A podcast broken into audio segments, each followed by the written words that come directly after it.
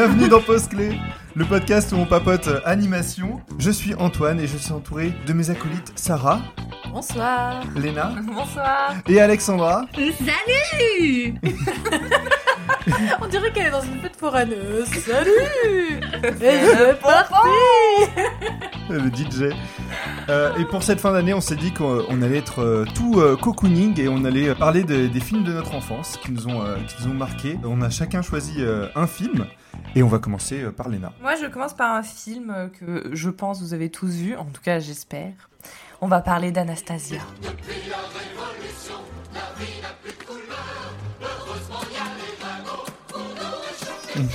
Alors, j'ai beaucoup de choses à dire. Je vais essayer d'être concise et euh, rapide et de pas trop vous ennuyer. D'accord.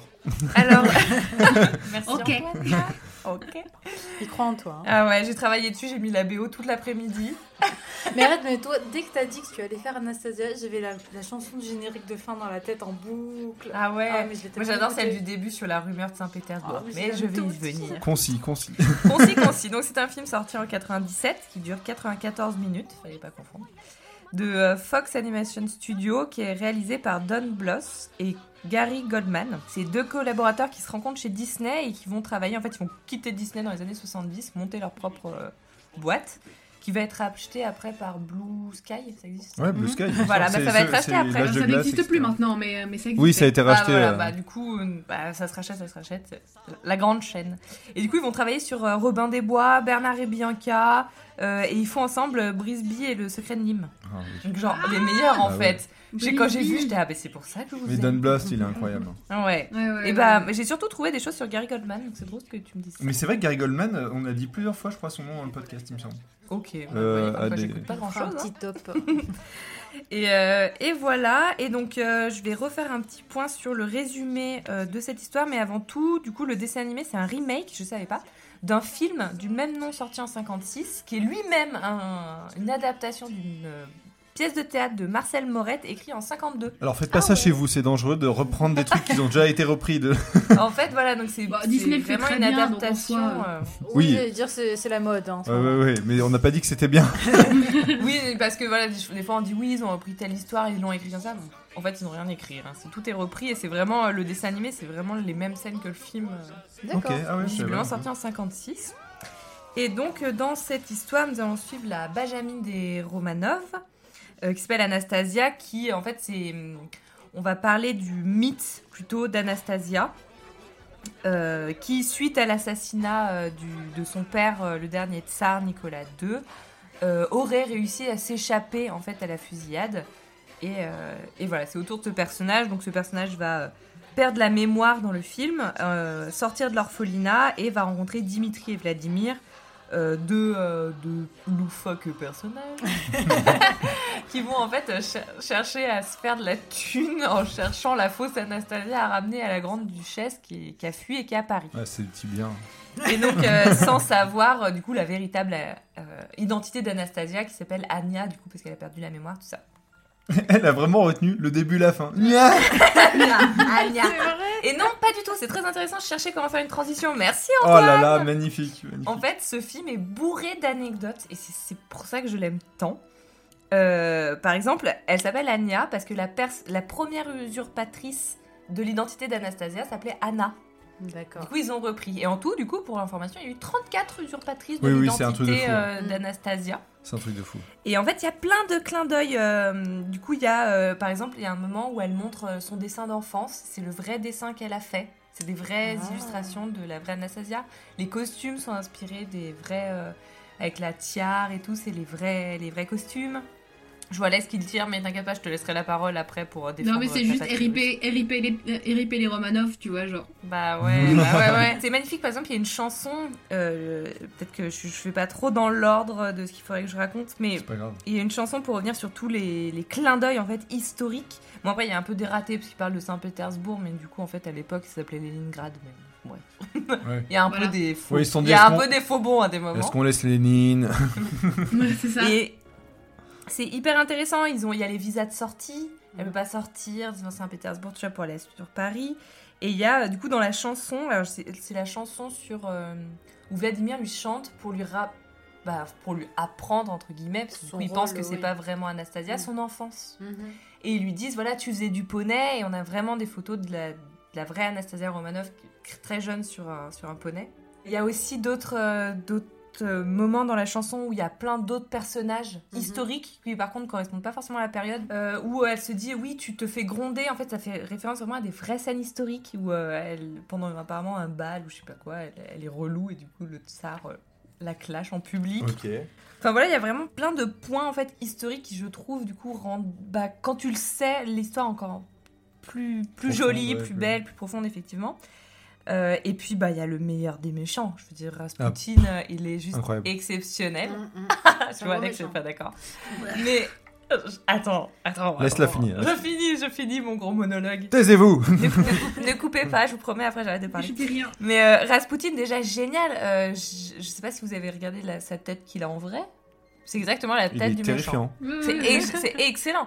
Comment ils ont repris même les physiques pour les détourner en caricature, c'est exceptionnel. Après, Rasputin est déjà inspiré de Satan à la base. Et non, et non, et voilà. Donc après, le personnage de Il y a Rasputin, la russe en là fait, à côté euh, qui commence à se Ouais, alors mais après, oui, mais je rigole. Je, Je, sais défends, bien. je défends parce que Rasputin, du coup, euh, il est fait en gros méchant parce que, en fait, il y a eu beaucoup de mythes Oui, il y a toute autour une de légende. magie autour de lui parce qu'en fait il a été appelé par les parents Romanov du coup les, les tsars enfin le, le couple tsar Alexandra et, Ni- et Nicolas II pour euh, leur fils qui souffrait de Hémophilie. ouais, d'hém- d'hémophilie voilà quand il- tu saignes et tu, tu- Ah oui, tu. Tu, tu coagules pas. Et en fait il a beaucoup soigné avec des prières des choses comme ça donc oui, il y avait tout un mythe, mais par contre, il a jamais été remis en question, euh, contrairement dans le film où il lance une malédiction, tout ça Oui. qui suit tout le long du film Anastasia avec euh, du coup euh, euh, Bartok, la petite chauve-souris euh, qui Ah fait tout ouais. l'humour du film qui est trop mignon. Qui a eu un dessin animé d'ailleurs. Oui, après, euh, qui a été fait aussi par mêmes lui. réalisateurs.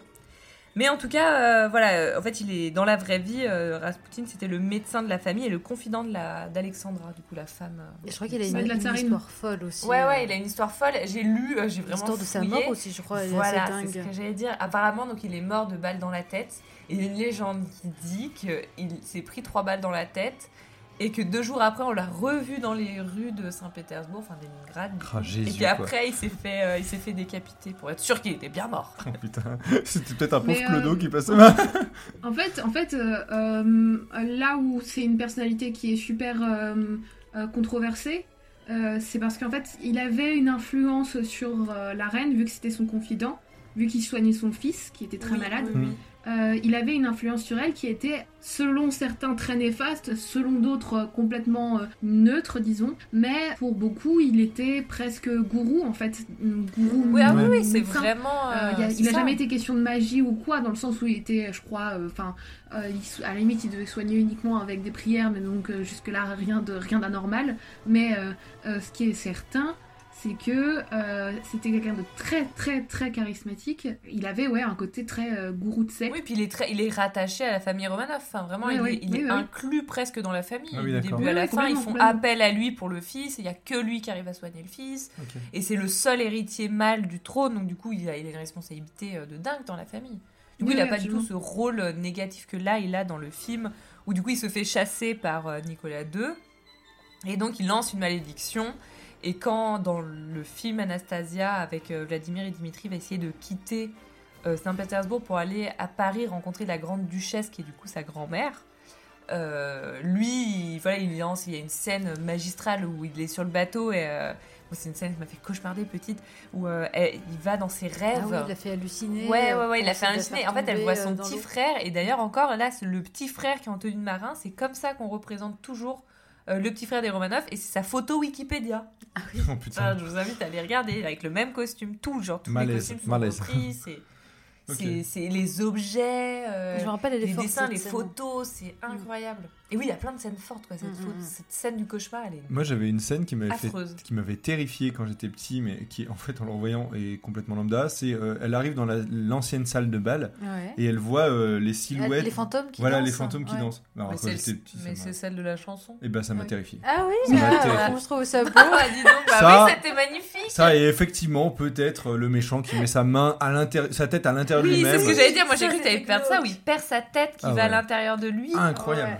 Et ouais. la main qui part, il est, il est pourri, il est... Enfin, Ah ouais, ouais. ah non, en fait, je trouve que le personnage humoristique de Bartok marche trop bien. La romance, elle est trop chouette. La les romance, chansons elle est sont trop chouette. magnifiques. Bah ouais, Dimitri, on a tous amoureuses ah de ouais, Dimitri, je pense, quand on était gamine. Vraiment. Mais les, les costumes sont, sont historiques.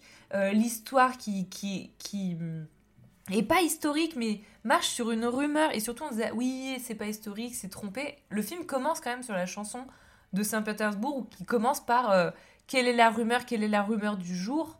On, on comprend tout de suite que tout le film, c'est une rumeur, c'est pas vrai. C'est Du coup, je trouve que c'est hyper bah, à la fin, bien ça se amené. concrétise quand même. Non. Oui, oui, mais le film en lui-même, tu vois, la chanson Oui. apporte Oui, il parle d'une film, c'est rumeur. pas l'histoire vraie. Tu vois, c'est une rumeur que Oui, Anastasia est en vie, tout ça. Et je trouve qu'il y a plein de clins d'œil réalistes. Voilà, les designs sont dingues. Euh, la musique, bah, que dire de la musique, quoi. On la chante tous en boucle. Ouais, c'est Ah des ouais, musiques qui sont vraiment marquantes et tout. ouais. enfin, Je les adore. Peut-être C'est, les, euh, les gens nés dans les années 2000. euh. Voilà. Après, voilà, les paysages sont trop chouettes. L'arrivée dans Saint-Pétersbourg et tout, c'est magnifique.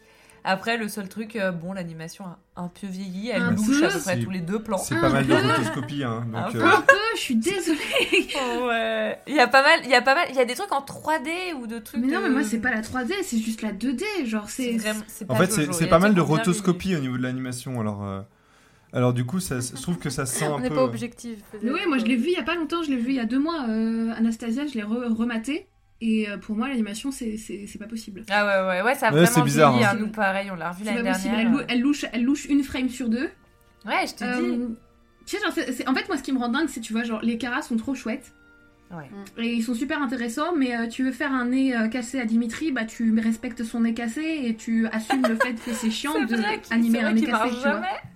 Ça me rend ouf. C'est jamais le même. Pas une seule frame, c'est le C'est même. vrai ton nez. qu'un profil sur deux, il est tout beau. Ouais, non, mais oui, oui. il y Mais a- même, il y a, elle, elle, un, un truc sur deux, elle est de profil, elle a des grosses joues, le Ouais, plan d'après, c'est elle est vrai, creusée, c'est incroyable. Mais peut-être qu'il y a des changements de design qui interviennent au milieu de la prod. hein, On sait Ah pas. oui, ce que je peux vous dire, c'est que du coup, il a coûté 50 millions Ouais. De dollars Et il gagne trois fois plus. Ah Ouais. oui. Donc, euh, grosse réussite. Et voilà, c'est un des seuls euh, contes russes euh, qu'on a euh, ici, donc c'est chouette. Adapté Et par des Américains. Fait par des Américains, effectivement, avec un regard sûrement américain. Ouais, on peut pas. Alex, on va laisser la parole à Alex. On peut pas trop en citer d'autres. ouais. D'ailleurs, si ça t'intéresse, Alex, j'ai découvert, parce que j'ai écouté, c'est pour ça que j'ai cherché, je me suis dit, aïe aïe aïe, sinon elle va me taper sur les doigts. J'ai écouté en fait tout, tout, tout ce que j'ai fait. En fait, j'ai clairement, je suis vraiment désolée, je paraphrase une, une jeune youtubeuse qui, en fait, je dis jeune, mais je sais pas du tout quel âge elle a. Enjoy Phoenix. Non, non, non. Je sais je sais même pas. En fait, elle- ça s'appelle, sa chaîne s'appelle Enfants de l'Est avec euh, au Mhm. pluriel. Ouais, ouais, je la connais. Et euh, c'est une chaîne sur la culture russe pour combattre les clichés. Ah, mais non, génial. Yes. Et du coup, voilà, c'est- il y en a. Et voilà, donc elle parle de la nourriture russe, de la musique russe, euh, de Elle- tout. elle Genre, est trop bien, pourquoi cette les chaîne. Russes sont comme ça. Voilà, et du coup, il y en a un sur Anastasia, mythe et réalité. Donc voilà. Je vous Ok. invite à aller écouter, on vous mettra le, le Ouais, lien. ouais, non, mais euh, ces vidéos sont super intéressantes. Merci, Léna. Ah bah. Merci, Merci, Léna. Bah, je sais pas si Alex, elle voulait dire quelque chose. Vas-y, vas-y, dis. Ouais, j'ai vu le film tardivement, donc du coup, en fait, j'avais euh, j'avais déjà le, le bagage, on va dire ça comme ça, et donc du coup, j'étais toujours très très euh, Ouais, t'es. t'es mitigé. très très mitigée sur le côté très magique en fait de l'histoire et de la chose, parce que euh, parce que pour moi, ça a toujours, c'est, enfin, tout ça a été très loin d'être magique. Ah, bah, bien sûr. ouais. Mais je trouve qu'il est loin d'être magique aussi, ce film. Ça commence où on voit qu'il hein. rentre. Oui, elle est très dark. Elle est séparée de sa grand-mère. On sent qu'elle fuit. On voit qu'il y a la révolution, qu'elle est séparée. je euh, comprends le point de vue d'Alex parce que c'est vrai que oui, c'est oui. c'est des trucs où. Comment dire C'est des personnes qui ont vraiment existé. Et c'est vrai que de, Oui, refaire mais ça on en revient animation. pas sur euh, sa famille, au final on parle juste d'une gamine euh, qui en plus, je veux dire, quand c'est arrivé, elle était petite. euh, et- Ouais, mais à ce moment-là, peut-être tu changes un peu les noms ou des choses comme ça pour. Non, c'est pas ça. ça En fait, c'est pas une question de ça. C'est en soi, genre, je comprends qu'on veuille raconter cette histoire parce que c'est assez. euh, Bon, on va pas, on- on va passer sur le fait qu'il existe des milliers de contes russes à euh, adapter, mais que les Américains en ont franchement rien à foutre, alors que raconter une Communiste. histoire, Non, mais oui, c'est clairement ça. une, une- une petite histoire de la Révolution, ça les intéresse beaucoup plus. Mais bon, ça c'est encore une autre histoire. hein, on va pas revenir dessus non plus.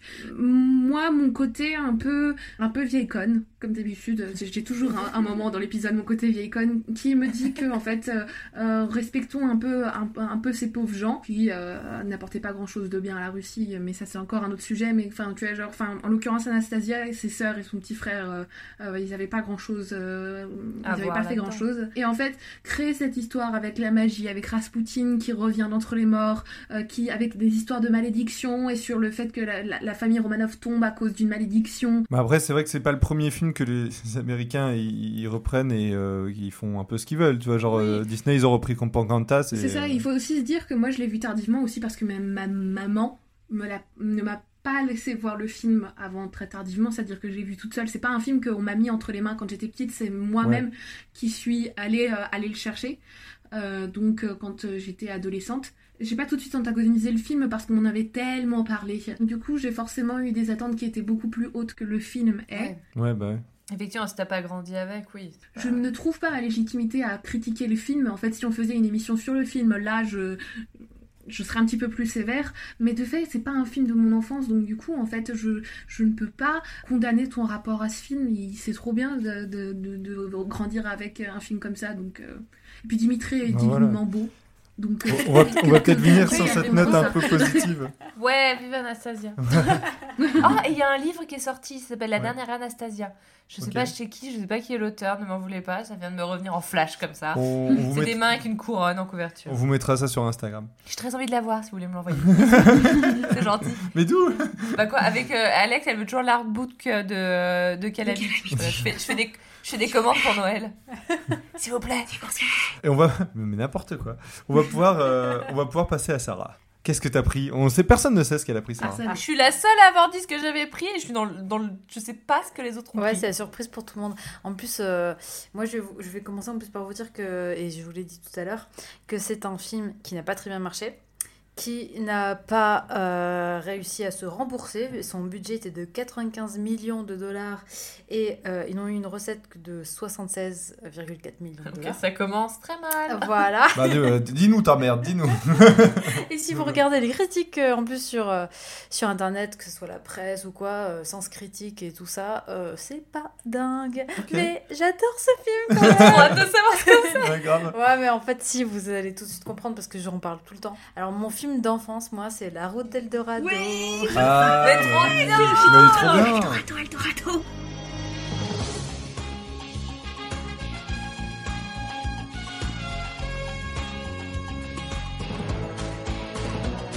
Mais attends, mais il a été mal, il est mal jugé, mais il est trop bien. Il est pas très En fait, je, aimé. je crois qu'il a eu du succès plus après. coup. Oui, Ah, ça. mais attendez, je confonds avec Cusco. Autant pour moi. Autant Ah, pour si. moi. Ah non, autant lui, pour il est nul. J'enlève mon oh. En plus, avait de déjà joie. dit que le Dorado, je crois que tu m'as dit, j'aime pas trop, les dessins ils sont carrés. Je crois Ouais, que ouais, assez c'est ça. moi, j'aime bien la route d'Eldorado. J'ai pas aimé. euh. Ouais, c'est trop cool. Vas-y, dis-nous. Alors, La route d'Eldorado, donc euh, c'est un film des studios DreamWorks qui est sorti en 2000, euh, qui a été co-réalisé par Don Paul et euh, Eric Bergeron. Alors, Eric Bergeron, qui été aussi réalisateur d'un monstre à Paris. Oui. euh, de Gang de requins, qui a été aussi animateur sur la plupart des films euh, de notre enfance. Alors j'en ai juste, j'ai en cité juste quelques-uns, mais la liste était longue. Euh, Il y a Fievel au Far West, euh, Les Aventures de Zach et Krista. Je sais pas si ça vous c'est connaissez. quoi, Oh, c'est un truc que j'ai regardé quand j'étais petite. C'est assez cringe. C'est vraiment. c'est- Il y a peut-être des fans, j'en sais rien, mais moi je le trouve glauque ce dessin animé. Euh, vous nous direz en commentaire. Ouais, mais, voilà. mais vraiment, je veux c'est- savoir, je vais aller chercher. c'est- un enfer ce truc, c'est c'est très bizarre. Bref, Euh, il a fait aussi les 4 dinosaures et le cirque magique. J'adorais Mais ce oui, j'ai failli en Antoine- parler. Failli J'ai failli en parler. Et qui plus récemment a été- est connu pour avoir euh, donc viol- euh, qui a été arrêté, tu me dis ou Ouais, qui a bah, été il a, accusé, il a été mis en accusé. examen et puis là, je crois que- je crois qu'il est condamné, mais je suis pas sûr. pour viol Pour viol euh, sur une, une animatrice. sur une animatrice. Ouais. Donc on va peut-être pas s'étendre sur lui. Sarah va changer de film. C'est un- une histoire qui a fait quand même grand bruit au niveau de l'animation. Euh, je l'ai su euh, quand même bien après coup, hein, au moment où il a été mis en, examen, etc. Et joyeux Noël Et donc le film a été euh, scénarisé par le duo euh, Ted Elliott et Terry Rossio. Donc en fait c'est un duo de scénaristes qui bossent toujours ensemble. Et ils ont bossé notamment sur Aladdin, Shrek, Pira- Les Pirates des Caraïbes. Ah euh, ouais. Donc sur quand Ah même ouais. pas mal de... Petit film sympathique. Bien. Voilà. C'est pour la version originale narrée en chanson par Elton John. Parce que alors, moi j'ai grandi avec la version française. Oui, c'est qui en français? Putain, on va tous les coups. euh, Je suis sûr qu'on a euh, l'autre qui a la, la- ma liberté de penser. Non, en fait, c'est- même pas. Florent Pagny. C'est ça qui est étonnant aussi, c'est qu'ils ont pas pris un chanteur connu pour Ah remplacer Elton John. En fait, euh, dans la version française, c'est. Alors, on comprend en tout cas que c'est la voix de- du personnage de Miguel. Euh, dans la version française, c'est euh, Antoine Decaune qui fait la voix de Miguel et José Garcia qui fait celle de Tullio. Et en fait, euh, dans le film, c'est toujours Miguel qui chante. En fait, on reconnaît sa voix, même si ce n'est pas Antoine Decaune qui chante, c'est un autre chanteur. C'est mais bien dommage d'ailleurs. mais, mais qui a en fait euh, une voix, ils ont pris une voix qui est très Similaire, semblable, ouais. c'est- voilà, vrai Pour qu'on pas du coup. pour qu'on ait l'impression que, ça- que c'est Miguel en fait qui chante euh, dans tout le film. Donc ils n'ont pas remplacé Don John par un chanteur euh, connu. C'est notre destin, tracer le chemin. Personnellement, moi je l'aime beaucoup comme ça, avec le fait Miguel qui chante. Elton John, les chansons sont sympas, je les trouve pas euh, dingues non plus. En plus, que, ce que j'aime bien, c'est que c'est le personnage qui chante parce qu'on sent que c'est vraiment lui euh, bah, qui raconte euh, l'histoire, tu vois. Mais je comprends pas, dans la... comment ça il y a deux versions? Du coup il y a une version où c'est vraiment une voix off qui chante par-dessus je- Dans la- en fait, la version originale, Ouais. Euh, c'est euh, Elton John qui se met à chanter quand il y a les moments chantés. D'accord, donc c'est pas la même voix. Parce que de toute façon, Ah c'est ouais, jamais, c'est pas euh, les personnes, je sais pas si Ouais, tu te ouais, souviens, non, mais les personnages ne chantent pas. Ah oui, c'est vrai qu'il chante pas. C'est pas une comédie musicale, Ouais, ouais. c'est la chanson est en voix off Hmm. euh, pendant les scènes. Et bref, ah oui, euh, le reste après pour la musique, c'est Hans Zimmer. Ah donc euh, on présente Wow. même plus. Et donc à l'origine, euh, le film, il devait être réalisé par d'autres personnes. Il devait être réalisé par Will Finn. Alors Will Finn, lui, il était animateur sur La Petite Sirène, il a supervisé euh, La Belle et la Bête, Aladdin, il a été character designer sur Pocahontas. Alors à notre connaissance, il a pas violé des gens. Euh, voilà. et par David Silverman, qui lui est surtout connu pour avoir réalisé les épisodes des Simpsons, enfin certains bah, euh, les épisodes des Simpsons et le film. Il a Ah fait le film des Simpsons.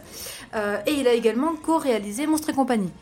Alors, c'était eux à l'origine qui devaient le faire euh, pour une sortie en euh, fin euh, 99.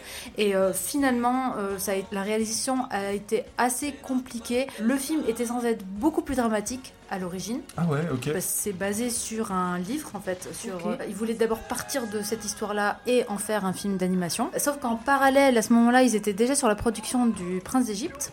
Ouais. Qui, si vous l'avez vu aussi, est un film qui est très dramatique, très sérieux. Là, pour Ah le bah coup, là, c'est pas, oui, oui, c'est pas du tout une comédie. dur, hein. Ah, Après, c'est un film génial. Ah Moi, ouais, j'adore. Trop bien le prince d'Égypte, il faut qu'on fasse un épisode dessus. Ah oui, moi.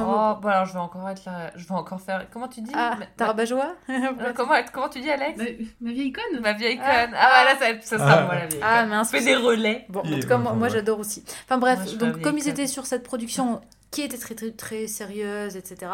En fait, ils ont eu envie de faire quelque chose donc d'un peu plus, Un peu plus euh, léger. un peu plus léger, plus que... et c'est là que Ah, du coup ils bien, ont ils ont décidé de changer le scénario, de partir sur euh, un truc plus drôle et tout. Et donc comme euh, en fait les deux autres étaient pas d'accord avec les changements qu'il y avait, Ouais. du coup ils ont changé de réalisateur. Bah ça, peut se comprendre. ouais, En fait, c'est exactement la même malédiction qu'il y a eu pour Cusco. C'est vrai, il y a, y a un peu, c'est un peu ça aussi. ouais. Quand, quand les Américains essayent de s'a- s'attaquer au préhispanique, ils font Et on va faire un truc super épique Ah non, juste drôle. En fait, juste drôle, c'est bien aussi. Et, euh, et c'est un peu ça, mais sauf que vraiment, pour le coup, euh, Cusco est vraiment très comédie. En Eldorado, il y a quand même un aspect euh, plus sérieux, même si euh, il y a des petits moments. euh, Bah, c'est un peu oui, c'est vraiment le buddy movie, le road Oui, voilà. movie, euh, l'aventure et tout. Mais il y a un brin blanc? Ouais. C'est ça. Mais moi, alors, c'est ce genre de film où j'ai l'impression que Spirit, l'Eldorado, Remorques en fait. finalement. ils ont tous, c'est tous des chevaux avec des sourcils et les chevaux ressemblent aux hommes et les hommes ressemblent aux chevaux. C'est ça, ils Il y a, sont y a un des chevaux, cheval, il y a un Ils ont cheval. un euh. cheval. il y a Ah un ouais, et ils ressemblent et c'est la même tête. Eh ben, Bah, je pense qu'il y a alors, vachement attends. inspiré Maximus dans Réponse d'ailleurs. Ouais, ils Ouais. sont Ah, tous- oui, c'est vrai, waouh. c'est Ouais, c'est vrai. Je vais résumer quand même. Oui, le voilà, on attendait. Pour qu'on se Pour que le remette en tête. Voilà. Peut-être je parle Elle parle de autre Spirit, chose depuis le début. Ah mais c'est ça Ah mais c'est avec les poulets là, Chicken Run Donc, résumé de l'histoire. Donc, Eldorado, c'est euh, l'histoire de Miguel et Tullio, qui sont deux arnaqueurs. C'est marrant parce que tout à l'heure, euh, on parlait aussi d'arnaque euh, Bah ouais. dans Anastasia. Je me suis dit, c'est marrant, tu vois, ces films d'enfance de qu'on a avec deux duos, Avec, deux voilà. mecs ça. Et j'ai failli parler des cités d'or, hein, genre, euh, ça aurait été euh, mais, le duo gagnant. Je vous le dis maintenant, mais mon film d'enfance, c'est La famille Balkany.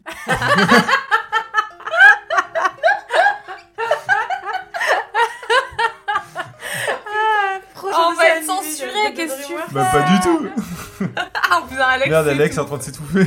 Pendant que Alex se remet, je continue. C'est. Miguel et Tullio, qui sont donc deux arnaqueurs, qui trouvent une carte qui doit les mener à la cité perdue d'Eldorado. Donc là, euh, le duo fonctionne comme ça. Il y en a un qui pense pognon, il y a l'autre qui pense aventure. Et du coup, ils vont s'y rendre. Et là-bas, euh, les habitants vont les prendre pour des dieux. Alors je rentre pas dans tous les détails, on en reparlera après. Mais euh, du coup, le duo va profiter de leur crédulité pour euh, essayer de leur soutirer un maximum d'or avant de se casser.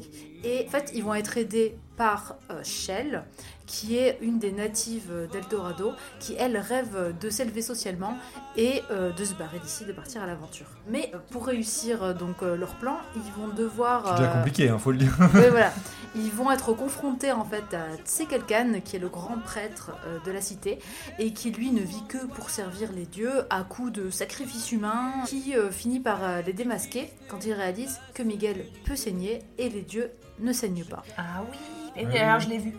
Bah on est bien content les nous au bout de 15 minutes. Je suis désolée. Non mais c'est bon, c'est bon. D'hésitation. maintenant, Je suis sûre, je suis sûre, je l'ai vu. Ouais, ouais, je l'ai vu pendant qu'on avait cours, effectivement, parce que je me rappelle, il y a une scène où justement il joue à- au jeu de la balle, ça voilà. s'appelle comme Oui, ça, oui. et du coup c'est vraiment nous on l'a appris en cours, on peut en parler avec Alexandra qui est Ouais, vraiment ouais. et où des gens étaient genre semi-drogués. C'est des gens qui sont euh, genre euh, des, des, des prisonniers, prisonniers de guerre Ouais. qui sont drogués exprès pour pas réussir à prendre la balle pour dire Ah, t'as perdu Ah oui, Bah, on te coupe la tête Alors ça c'est un truc que les Américains ont légèrement euh, coupé. Ouais. Non, mais cela dit, cette scène, C'était pas, dans la vraie contre, Tout version. le, tout le jeu de balle et vraiment le terrain, tout ça. Et je me rappelle, elle dit Putain, c'était pas Ouais, mal ouais. fait. hein, Il En y avait des rajoutant bonnes des, des balais, ça fait le Quidditch. Bah, alors tu vois, moi ce que, ce que j'ai- j'aime beaucoup euh, dans Eldorado, alors déjà même enfant, parce que moi, moi j'aime bien, enfin quand t'es petit, alors il y en a beaucoup, je vois dans les critiques, des parents surtout qui disent c'est pas un film pour les enfants, c'est trop violent, c'est trop sexuel, c'est trop machin, c'est trop truc. Et je trouve que quand t'es petit, c'est ça que t'aimes bien. Bah côté ouais, un peu genre c'est un peu pour les Ouais, grands. ça va Ah encore. ouais, c'est mais pas non. Oui, euh, mais c'est pour ça que je dis quand t'es petit, tu vois. Déjà, je commence par Vas-y les- accélère, voilà. parle Voilà. de tout très vite là. Alors, je vais commencer par les points forts quand même pour le vendre et après on va dire ce qui va pas parce que oui, il y a quand même des choses qui ne vont pas. Je suis pas là non plus Ah, pour. moi ça allait bien moi. Alors déjà les dialogues sont géniaux, le duo il est super, il marche super bien. Moi je connais les textes, mais alors les premières minutes je les connais par cœur, je, je les répète Ah ouais, en même ouais. temps que les personnages. Alors souvent on leur euh, reproche dans les critiques euh, d'être euh, trop semblables euh, les deux personnages et qu'on sait plus qui est qui, alors que pour moi... euh, il y en a euh, un blond, un brun, mais sinon, ils ont la même gueule. hein. bah non, enfin Non, pas non. du Carré. tout. Ils sont identifiables.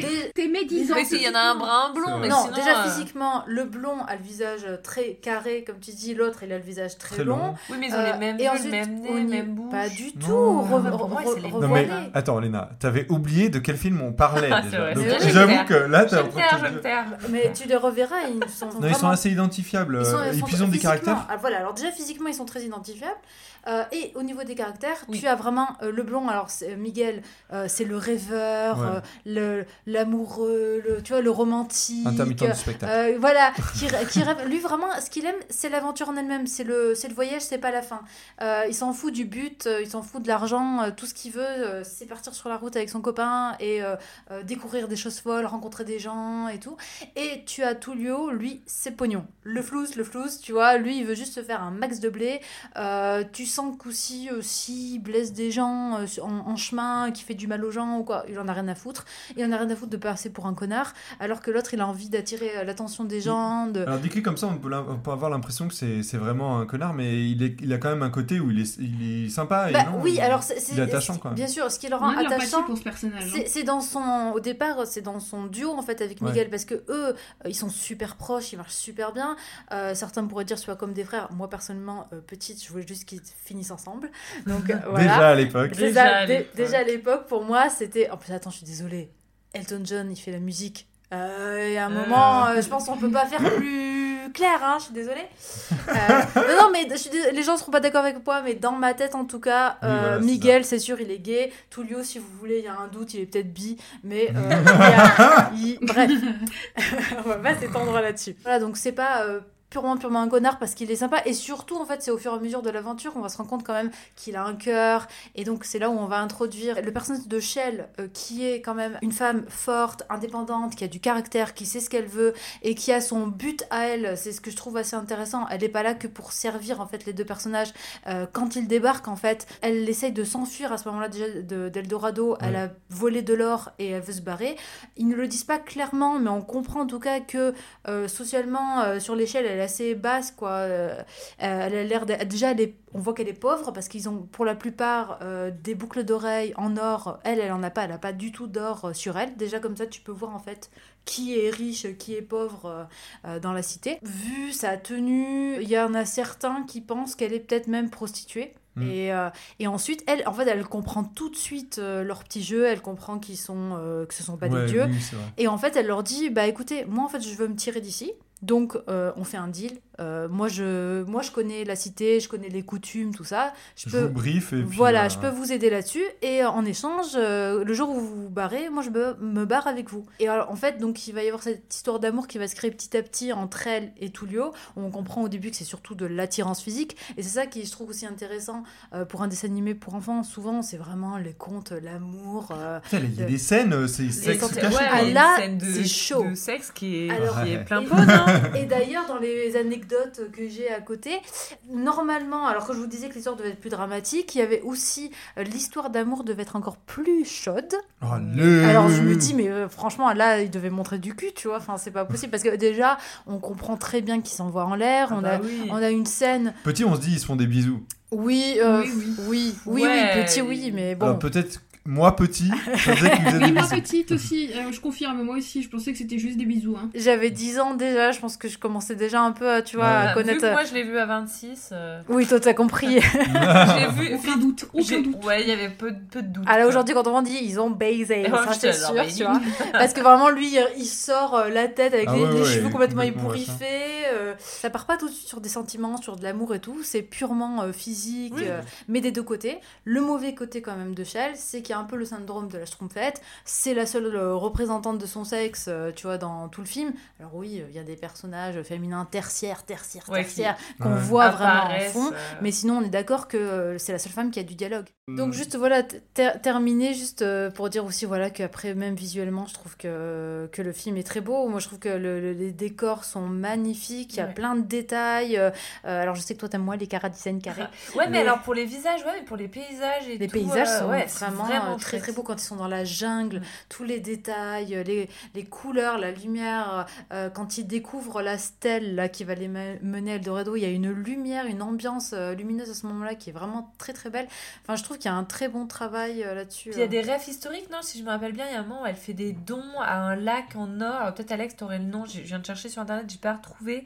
Mais c'est un lac qui est connu où justement. Mais je les sais qu'ils ont fait des, dons recherches, ouais. ils sont allés sur place en fait, et pris oui. des photos et tout pour euh, faire des dessins. Enfin, Il y a vraiment de- plein de C'est une petite référence historique d'Alexandra qui se rappelle de ses cours préhispaniques à la Sorbonne. Big up à la Sorbonne. Le mythe d'Eldorado, au départ, vient d'une coutume, d'une certaine civilisation préhispanique, ou en tout cas un, un clan, un village, qui, en rite sacré, euh, couvrait un homme de, de poudre d'or, euh, le mettait sur un bateau, le mettait au milieu d'un lac avec tout plein d'objets d'or et il venait se plonger euh, dans le lac. Il y avait une notion de renaissance, etc. Voilà, Bon, pour euh, ressortir tout qui- indemne en laissant tous c'est ces ça, dons. voilà. Et puis, c'est donation à, la fois aux dieux et en même temps, voilà, voilà, une histoire de, de représenter le rite, etc. Et en fait, dans le film, c'est évoqué puisque euh, quand, quand il, il donne euh, l'or aux dieux, il la balance dans un volcan ou dans un lac. Oui, oui, mais je vois, il y a. y a- Mais c'est une offrande, c'est pas. une- Et dans le oui, film, c'est quand il donne à Chibalba.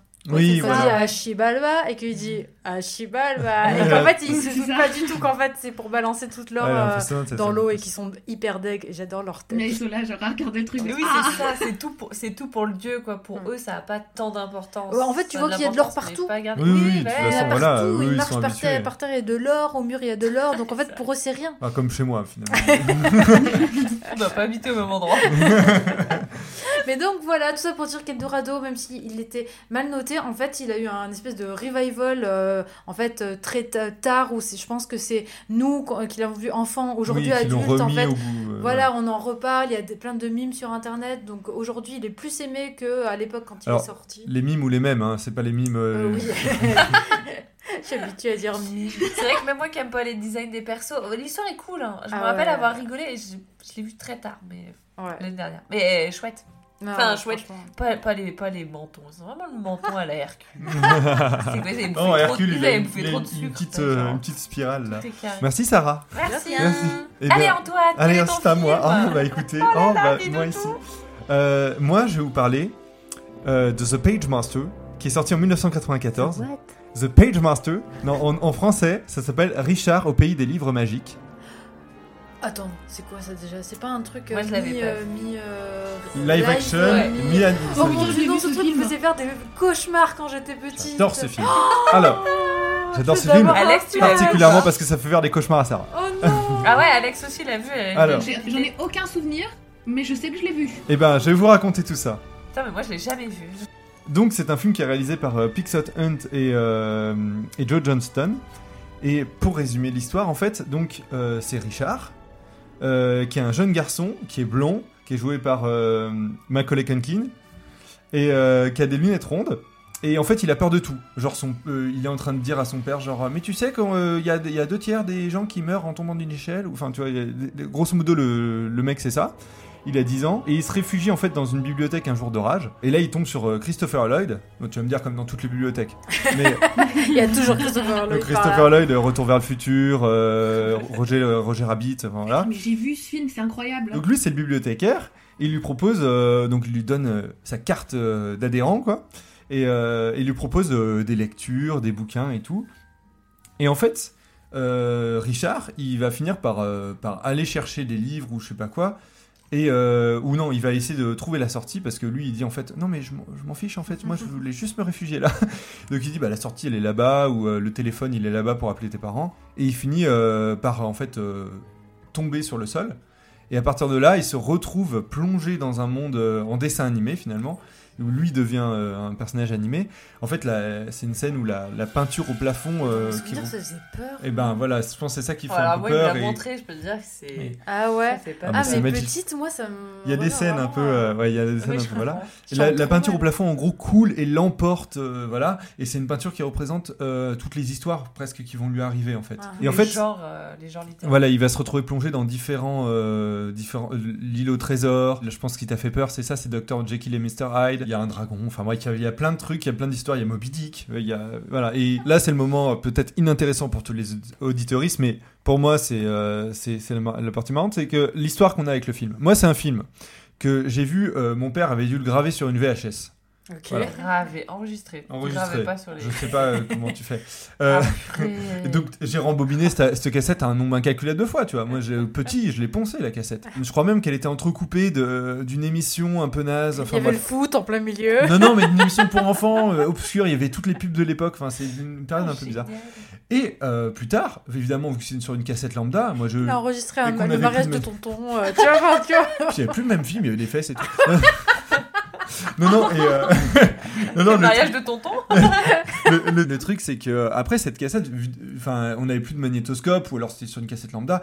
Moi, j'ai oublié le film, tu vois. Mm. Et bien plus tard, je me retrouve dans mes études supérieures à être en anglais, un cours facultatif que j'ai pris.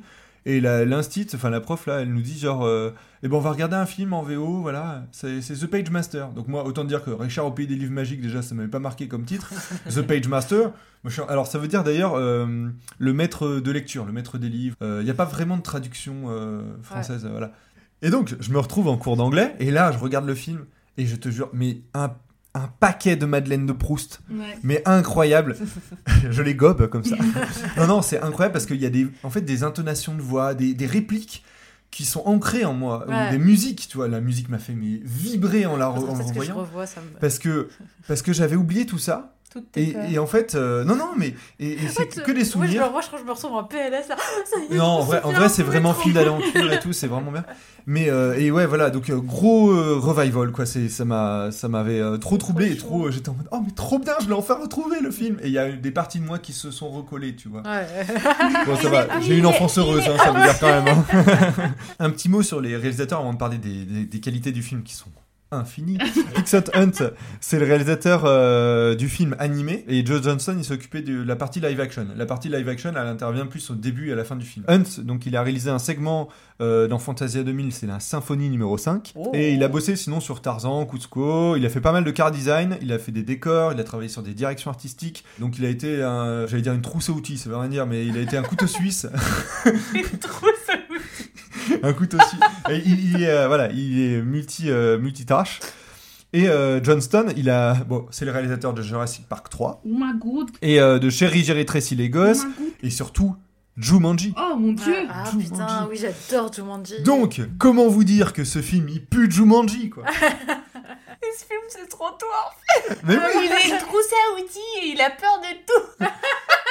Je t'adore. Non mais alors autant te dire, moi je me suis identifié Oh, à, Macaulay Culkin, pas Christopher Lloyd, à Macaulay Culkin, mais comme jamais parce que en fait il est peureux de tout. Et en fait au début du film il est sur un petit vélo de merde, genre qui est protégé, genre euh, il a des plaques, il est, il est, il a son son, son gilet orange fluo, enfin Ouais. vraiment il y a un truc, il a mille casques, enfin il est, Il a Et plein moi, de protection. je le vois, il était, il était dans la tempête et tout avec ses phares et tout. Son vélo, je le trouvais trop classe. Moi, et en fait, c'est en le revoyant, j'ai fait ah mais en fait, il est, euh, il a trop peur et son vélo, il a, il a plein de protection. Mais moi, quand j'étais petit, je voyais un vaisseau de l'espace. quoi. Ah, ouais. Putain, il a trop la classe son vélo. Et tout le monde se fout de sa gueule. Bref, c'est un film qui pue les années 90. Euh, ça, ça fait un, un peu l'effet Harry Potter, mais alors ça va être un peu hors sujet, mais le héros lunettes rondes et la musique. Hmm. La musique, elle est magistrale. Elle est, elle est tout le long du film. Il y a de la musique. euh, C'est pour ça que je pense un peu à Harry Potter. Et la musique, elle est de euh, de James Horner. La musique est de Ah James oui. Horner et Bah il a oui. bossé sur Titanic, Apollo 13, Jumanji. Donc voilà. Il n'y a pas de violeur dans le tas. Putain, pourquoi je suis la seule à avoir un violeur, moi dans Ah, ma tu choisis tes films. Je suis C'est bien, en plus, c'est toi qui les pointe toujours du pas doigt, c'est toi qui l'as là. choisi. Ah je veux parler d'un film que j'adore. Et, euh, et non, et, euh, et euh, donc le, le, le design, il est très Disney américain de ces années-là, euh, mais euh, le caractère design, on peut noter comme celui de Christopher Lloyd quand il est en dessin animé. Il joue vraiment le, le maître des livres. Et euh, c'est vraiment le design. En gros, c'est Dumbledore, c'est un mage, machin, avec une barbe qui fait comme, euh, comme un livre, comme des pages d'un livre, Mhm. ça, qui se Oh, replie un peu comme des parchemins. Donc c'est assez chouette. Comme un ramasse-miettes, en fait, tu veux dire. Euh, Chacun sa jeunesse. c'est moins sexy. je- J'ai pas, j'ai pas précisé euh, au cours de son aventure, surtout il va rencontrer trois livres qui parlent. Il va rencontrer Aventure, euh, Fantasy et Horreur. Aventure qui est vraiment un livre euh, pirate, euh, vraiment bonhomme, machin.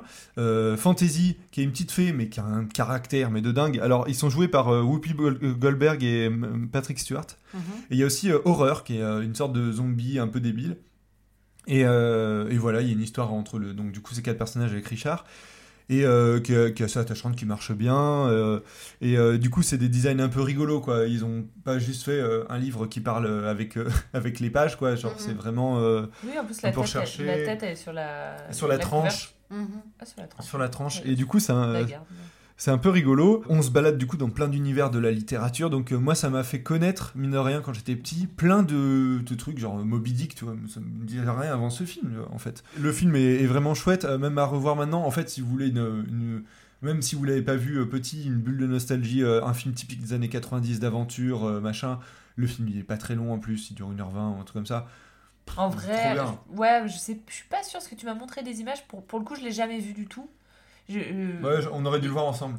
Il est, il est vraiment chouette. Je me rappelle Oui, plus mais parce que toi, t'as t'as cette nostalgie. Moi, je l'ai vu, tu m'as montré des extraits. J'ai cru que c'était des Non, non. salières alors que c'est des petits livres volants. Je, je Non, non, c'est pas ça, c'est que. design, je t'ai montré, euh, Ah, moi, je lui ai montré un extrait, mais pixelisé comme le sang.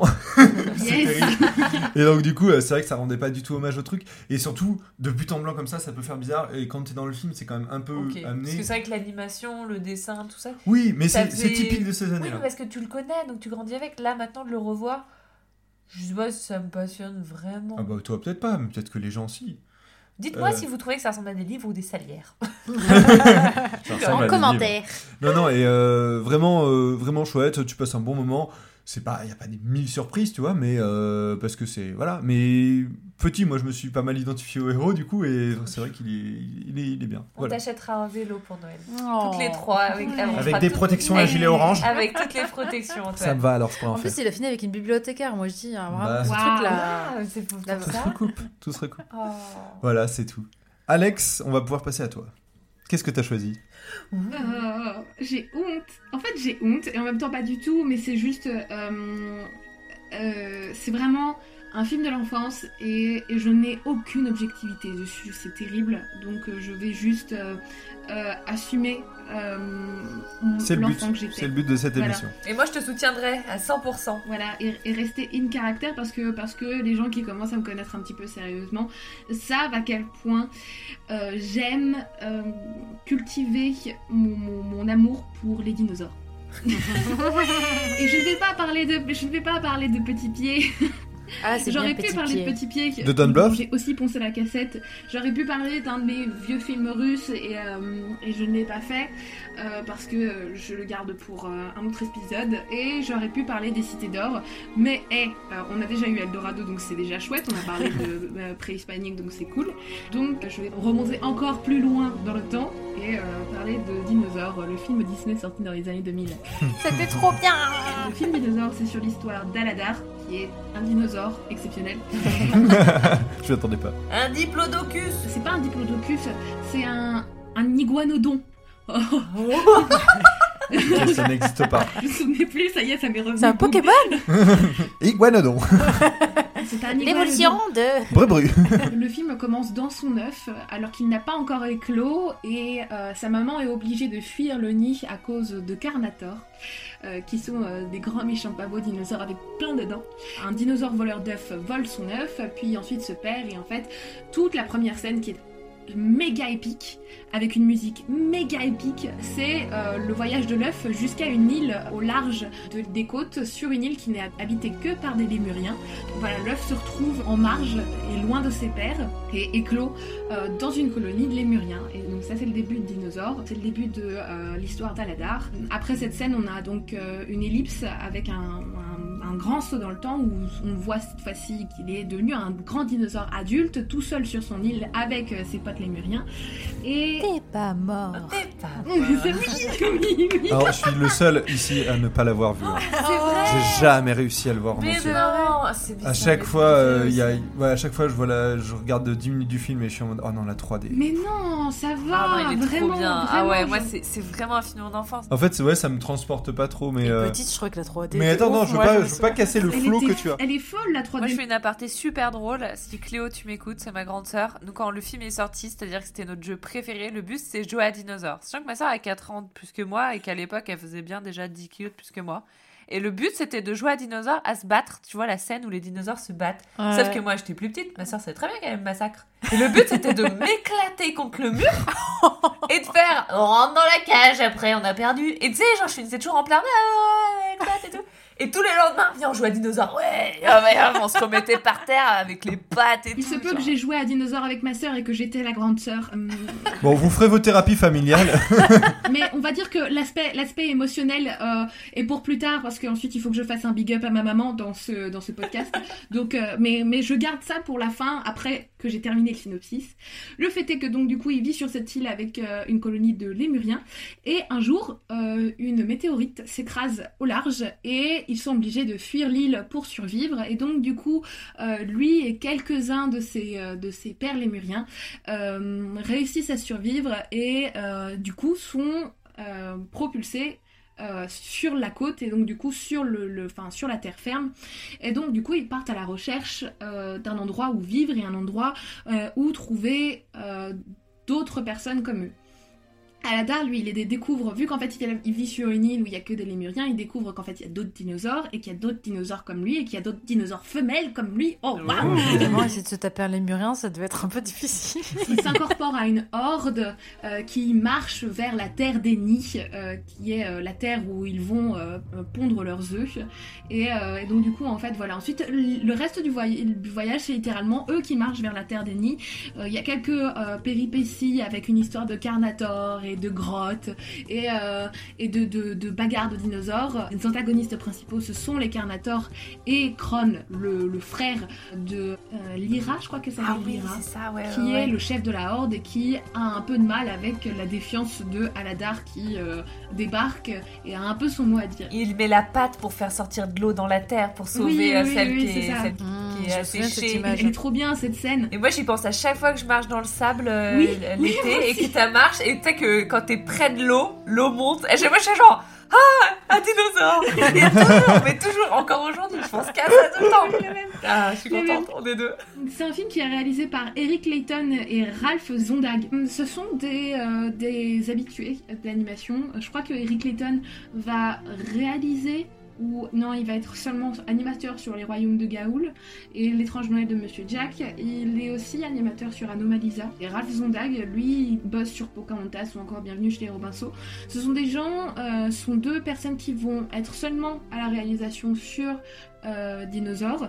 Euh, C'est-à-dire qu'ensuite, on va plus leur confier le projet. Bah Et tu m'étonnes vu que ça a pas marché. Dommage. mais donc du coup, ce sont des gens qui sont encore en activité, qui travaillent toujours et qui sont toujours euh, ou chez Disney ou en tout cas dans les studios américains à faire leur petit bout de chemin d'animateur. Donc je trouve ça tout à fait honorable. En fait, le film est réalisé avec de la photo et de l'incorporation de 3D dans la photo. C'est très particulier comme visuel. C'est au moment où Disney expérimente la 3D dans les années 2000 parce qu'en fait, depuis euh, 95, Pixar a le monopole de la 3D avec euh, Toy Story. Et, euh, et donc du coup, Disney il là. Hey, euh, on a fait Tarzan et Tarzan il, il surfe sur des, des, des branches en 3D du coup ça va. mais on n'a pas fait de film en 3D. On va faire dinosaures parce que c'est chouette les dinosaures en 3D. Donc euh, c'est à peu près ça. Parenthèse, il y a plusieurs gens qui vont se dire c'est cool les dinosaures en dessin animé, ça ne marche jamais. S'il y a petit pied, petit pied. Petit pied, ça a les pas marché. Ah euh, bon. Arrête, bien sûr que si, petit pied, ça, super C'est peut-être l'exception, mais tu vois le voyage d'Arlo ou. euh, Mais Ah ouais, non, Darlo, après, c'est oui. maintenant. Oui, c'est les vieux, les vieux dinosaures, Oui, ça marchait dinosaures, étant donné que c'est euh, de l'expérimentation Disney, ça, ça a marché au box-office, mais euh, ça veut pas dire que c'est un très bon film. En fait, c'est un peu à partir de Dinosaures que Disney commence à couler. Et ouais, en fait, c'est un moment où Disney se cherche un peu. En fait, ils sont en train de, de- de perdre leurs principaux euh, scénaristes, et donc du coup, ouais, euh, ils produisent Dinosaures, et qui est une sorte de fable épique. Euh, hyper ambitieuse mais euh, euh, qui c'est pas qu'il rencontre pas son public puisqu'il rembourse le budget du film mais c'est juste enfin voilà le public et les habitués Disney ne sont pas du tout préparés à recevoir un film comme celui-là. Et donc du coup il prend énormément au dépourvu la critique c'est c'est un film, c'est un film ovni en quelque sorte, euh, et c'est un des premiers films ovni euh, des années 2000 euh, Disney. Et euh, moi, c'est un des premiers films que j'ai eu en cassette. J'ai à peu près la même histoire qu'Antoine en fait. c'est un petit peu plus insidieux que ça. C'est-à-dire qu'en fait, euh, Dinosaure, je l'ai eu en cassette. J'ai poncé la cassette tous les putains de jours. Mes parents en pouvaient plus, ils en avaient marre.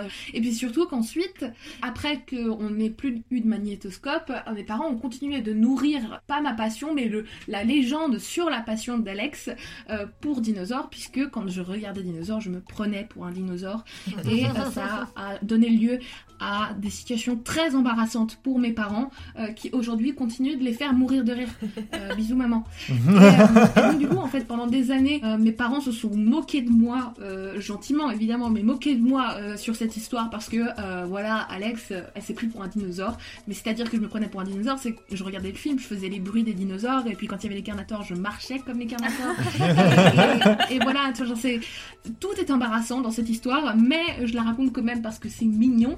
Et, C'est mignon, c'est très mignon. même. et c'est surtout que donc du coup, je ne l'ai eu qu'en cassette. 10 ans ou 15 ans plus tard, euh, je l'ai acheté, euh, enfin on l'a acheté en DVD.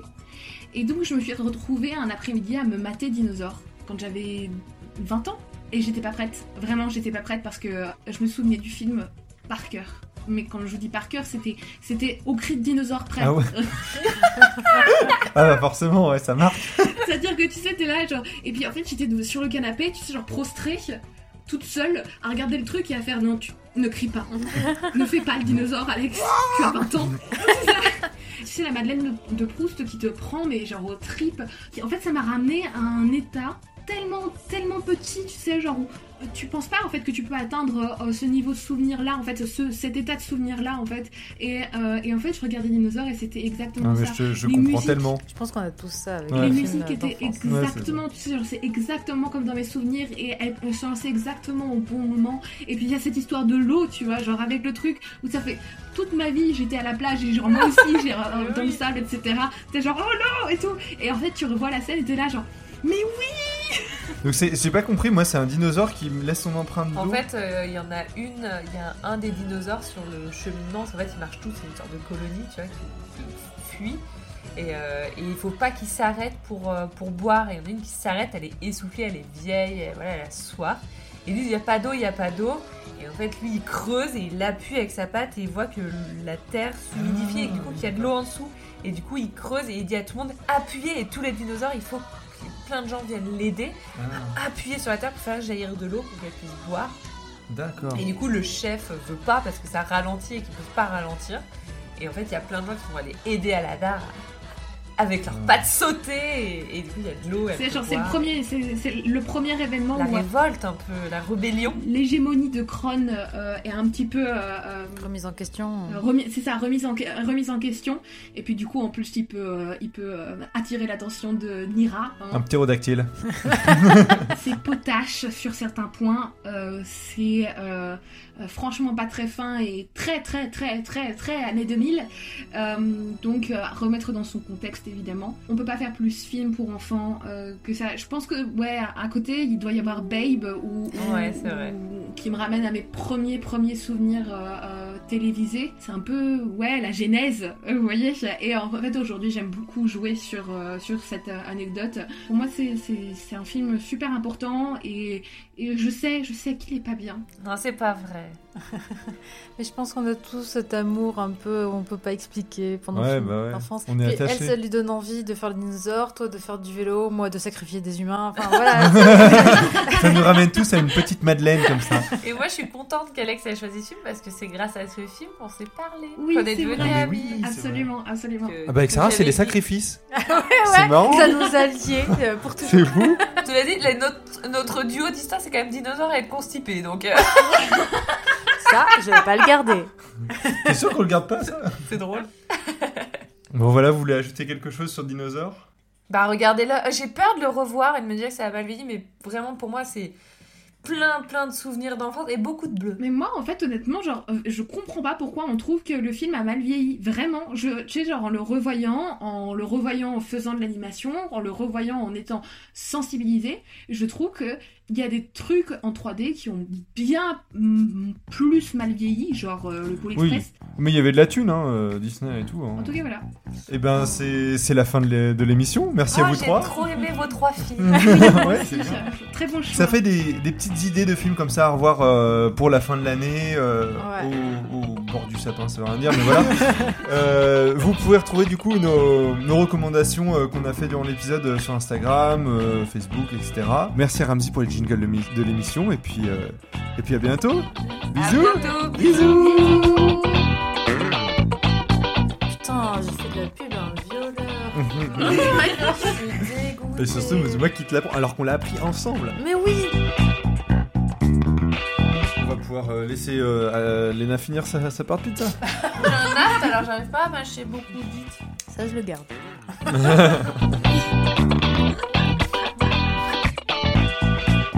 moi vraiment ma séance de sport ce soir, je m'assois dessus. J'ai envoyé Alex un, à Alex un contre-plongée où j'avais trop mangé. J'ai un bide énorme, un sein énorme. Et genre, j'ai marqué j'attends des triplés, j'ai un triple menton. Et genre, on dirait que je suis vraiment enceinte de triplé parce que j'ai bouffé une raclette. Et cette pute, elle l'a vu en photo. de- Dès que je l'appelle, c'est ça qui apparaît. Et je suis genre. Pourquoi on doit couper ça? Combien tu me payes pour couper ça? Le pouvoir.